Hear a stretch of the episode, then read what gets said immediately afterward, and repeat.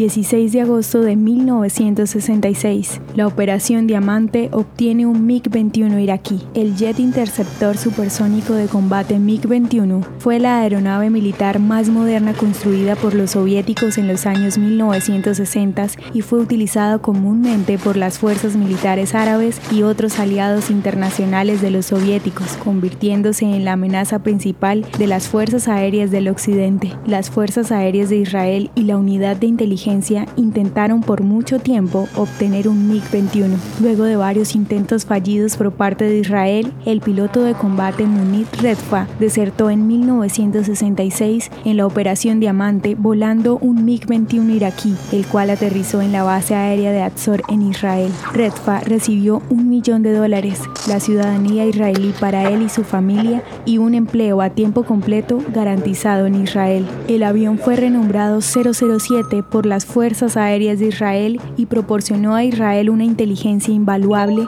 e información técnica fundamental para los futuros avances de la Fuerza Aérea Israelí. Este acontecimiento militar fue el tema de la película Robar el cielo.